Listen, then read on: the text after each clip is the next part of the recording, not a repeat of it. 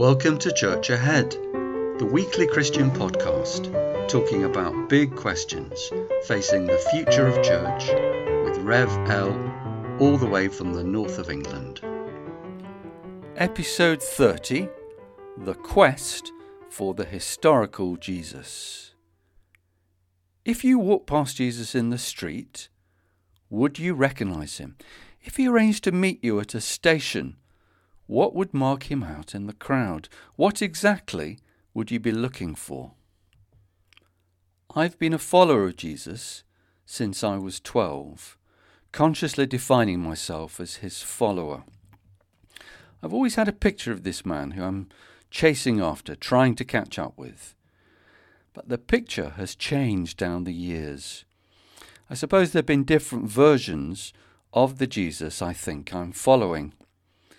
To begin with, something like Billy Graham with a beard and sandals, then perhaps a vicar running a church youth group with slightly longer hair, a priest offering the sacrifice of his own body, a socialist pushing society to share, a rabbi sat down with a group of Jews arguing about the law, a humanist more taken with behaviour than with God.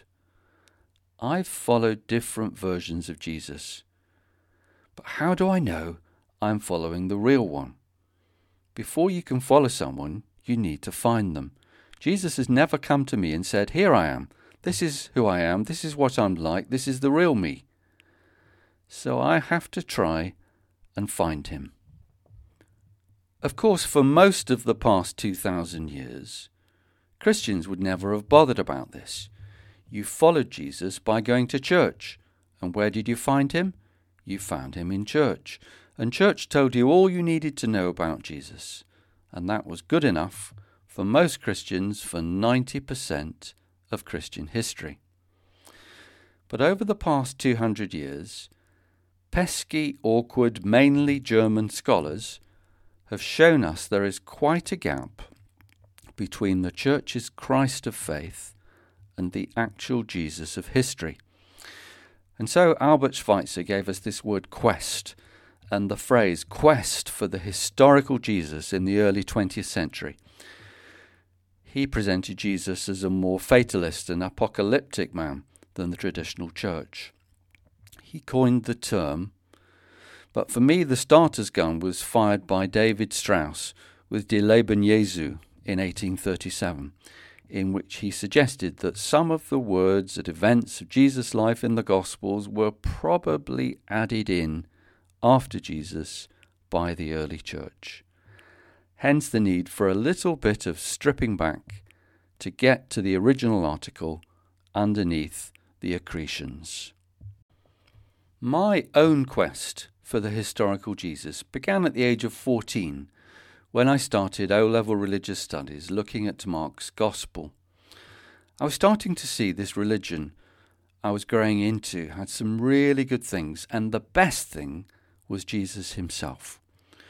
One of the first theological books I read was Jesus the Jew by Geza Vermes, a Jewish scholar focusing on the Jewishness of the New Testament, who shows how closely Jesus mirrors the teaching of other first century Jewish rabbis. And he finishes the book by quoting another Jewish scholar, Joseph Klausner, from a hundred years ago, who said this In his ethical code, there is a sublimity, distinctiveness, and originality in form unparalleled in any other Hebrew ethical code. Neither is there any parallel to the remarkable art of his parables. Then Vermes adds in, he is an unsurpassed master in bringing all religion back to the existential relationship of man to man and man to God. He simply has no equal. And reading those words was for me a light bulb moment, and those words have followed me ever since. Now I was on the quest for the historical Jesus, searching for Jesus, studying Jesus would be the most important intellectual project of my life. Okay, so now I'm on the quest. Who's going to join me on this quest? Who's going to help me? let me introduce you to my friend Luke in his Harris tweed jacket, or whatever the mid first century equivalent was. He's usually wheeled out as the New Testament historian because he had an almost modern sense of weighing sources to write history. This is how he begins his Gospel. Here is my version of Luke chapter 1, first four verses. Lots of people have left accounts of Jesus' life, some of which might even be based, at least in part, on eyewitnesses. I myself have carefully investigated everything, so I'm going to give you one more account. Not my own eyewitness account, not the definitive version, just one more based on me sifting through the second hand accounts. So you see how difficult this quest is. We haven't got Jesus' autobiography. We haven't even got contemporary first hand eyewitness accounts of his life. The earliest Gospel Mark was a generation and a half later. So you can see it's not going to be easy, is it? I have tried to do a Luke. I got the tweed jacket to see if that turned me into a historian. I've tried to investigate everything that could be relevant. I've trekked Lake Galilee, looking for clues in the water and wind that Jesus stilled. I've been to India and sat at the feet of gurus in ashrams, trying to get a non Western perspective on him. I've quizzed rabbis about his Jewishness and Muslims about his prophet status. I've climbed mountains from the Lake District to the Himalayas listening to the voice of creation about its Lord. Yes, I've immersed myself in the church, in worship, from Plymouth Brethren to the Tridentine Mass, in buildings ranging from dull, dilapidated sitting rooms to St. Peter's, Rome. Private prayer and meditation, yes, of course. Jesus said, Let a man deny himself, take up his cross, and follow me. So I've tried self denial and giving my life away in what I thought was his service. I've listened to Handel's Messiah and watched the stage show Jesus Christ Superstar. I've looked into the eyes of the poor. I've recited the great Christian poets from John Donne to T.S. Eliot. I've gazed at his portraits from Michelangelo to Francis Bacon. But mostly, I've looked for Jesus in the Bible and in books about the Bible, New Testament scholarship. At the expense of sounding like a nerd for a few minutes, I can read the Gospels in the Greek of their original. I've read several commentaries on each of the four canonical Gospels, plus a few on the ones that didn't make it into the canon. I've read on average a book a year about Jesus for the last 44 years. Let me tell you about a couple that have captivated me in recent years. Don Cupitt's Jesus and Philosophy came towards the end of his writing life in 2009. It's a brilliant account of Jesus as a fairly secular moral teacher. His Jesus makes no status claims and wants us to live generously from the heart, not because God tells us to. He wants us to be streetwise, shrewd, and skeptical. His focus is this world, not the next. For decades, Cupitt has been an ecclesiastical terrorist, blowing up the church's most sacred assumptions about Christianity. Cupitt started his career as a curate in Salford, but soon started writing books in Cambridge. He's moved away from church and given up his orders but believes the church might have a future if, as he puts it, it finally tries Jesus. Then there's Julian Baggini, The Godless Gospel 2020. He's an atheist philosopher, no churchman. As an outsider, he sometimes sees the wood for the trees better than us Christians. He's not afraid to question Jesus. Would we get Jesus pacifism if he'd lived under the Third Reich? His emphasis, again, is on this worldly humanism, not that different from Cupitt. Like the Jewish scholars Vermes and Klausner, he questions how original Jesus was. I think there's some mileage in this worldly accounts of Jesus, for want of a better word, as a humanist teacher. But, but, but, I can't buy the whole package. What about Jesus' reputation as an exorcist? It seems he was quite good at casting demons out. Cupitt thinks the church had its feet on the ground for a generation until they started going on about resurrection. But I think the resurrection claims were there right from the very beginning. The people who met Jesus did not think of him as only a moral teacher. So, like almost every other book I've read about Jesus, I can say, yes, very good, but what about this? I read Maurice Casey's 544 page book, Jesus of Nazareth, and a great deal of it was unconvincing to me until I got to the final paragraph where he says this The major fault of the quest for the historical Jesus is that scholars have sought and found a Jesus who reflects their own concerns, not those of a first century Jew. So, is the academic quest just a fool's errand?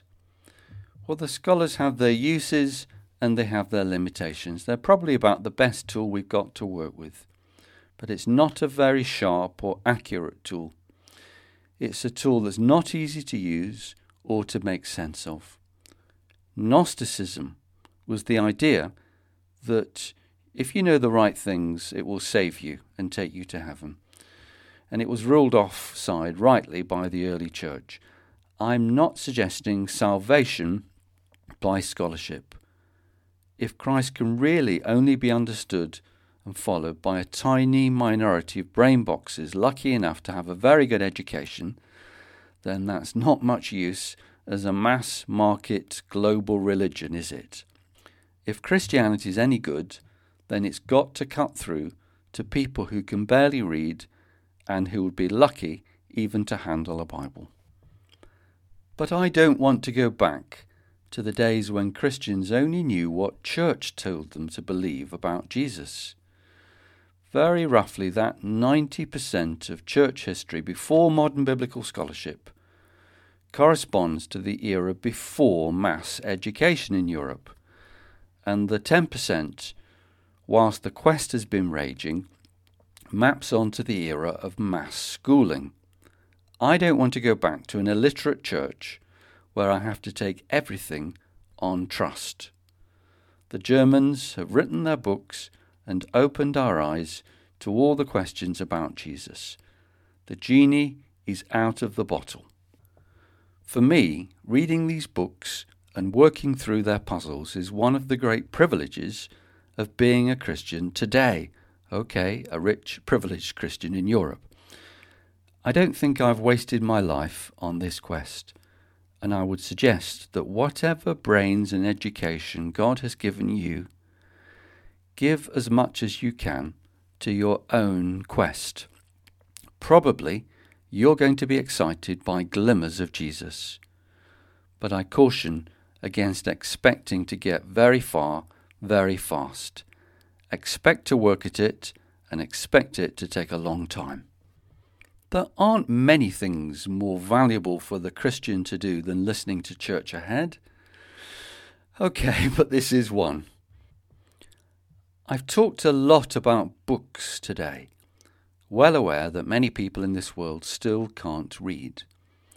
But I've had the privilege of a life in books, and I want to finish by taking you to the library where I first picked theological books off the shelves. The Central Reference Library in Manchester is shaped like a squat cylinder with a dome on the roof. The main reading room is a huge circular room right under the dome. The acoustics are terrible, amplifying every scrape and cough. But there's something about that dome ceiling that always captures me whenever I go in there. It sets the tone for whatever I'm doing in that reading room. Stretched right around the dome in gold lettering are these biblical words. Are you ready for them? Wisdom is supreme, therefore get wisdom. Though it cost you all you have, get understanding. That's Proverbs 4, verse 7. Under that dome, of course, are a lot of books, and in one sense it's preposterous to equate the content of the books beneath that dome with wisdom. There's probably a fair bit of stupidity in those books. But yes, the quest for the historical Jesus has taken me through a lot of books. And for me to see Jesus more clearly is to be wiser. I started the quest 44 years ago and I've nowhere near finished. I will go on and on trying to follow Jesus, which means trying to find him and trying to understand him. But I have got some provisional conclusion to offer you. And next time, I'm going to come straight and tell you what I think I've found. Next time, what I think I know about Jesus.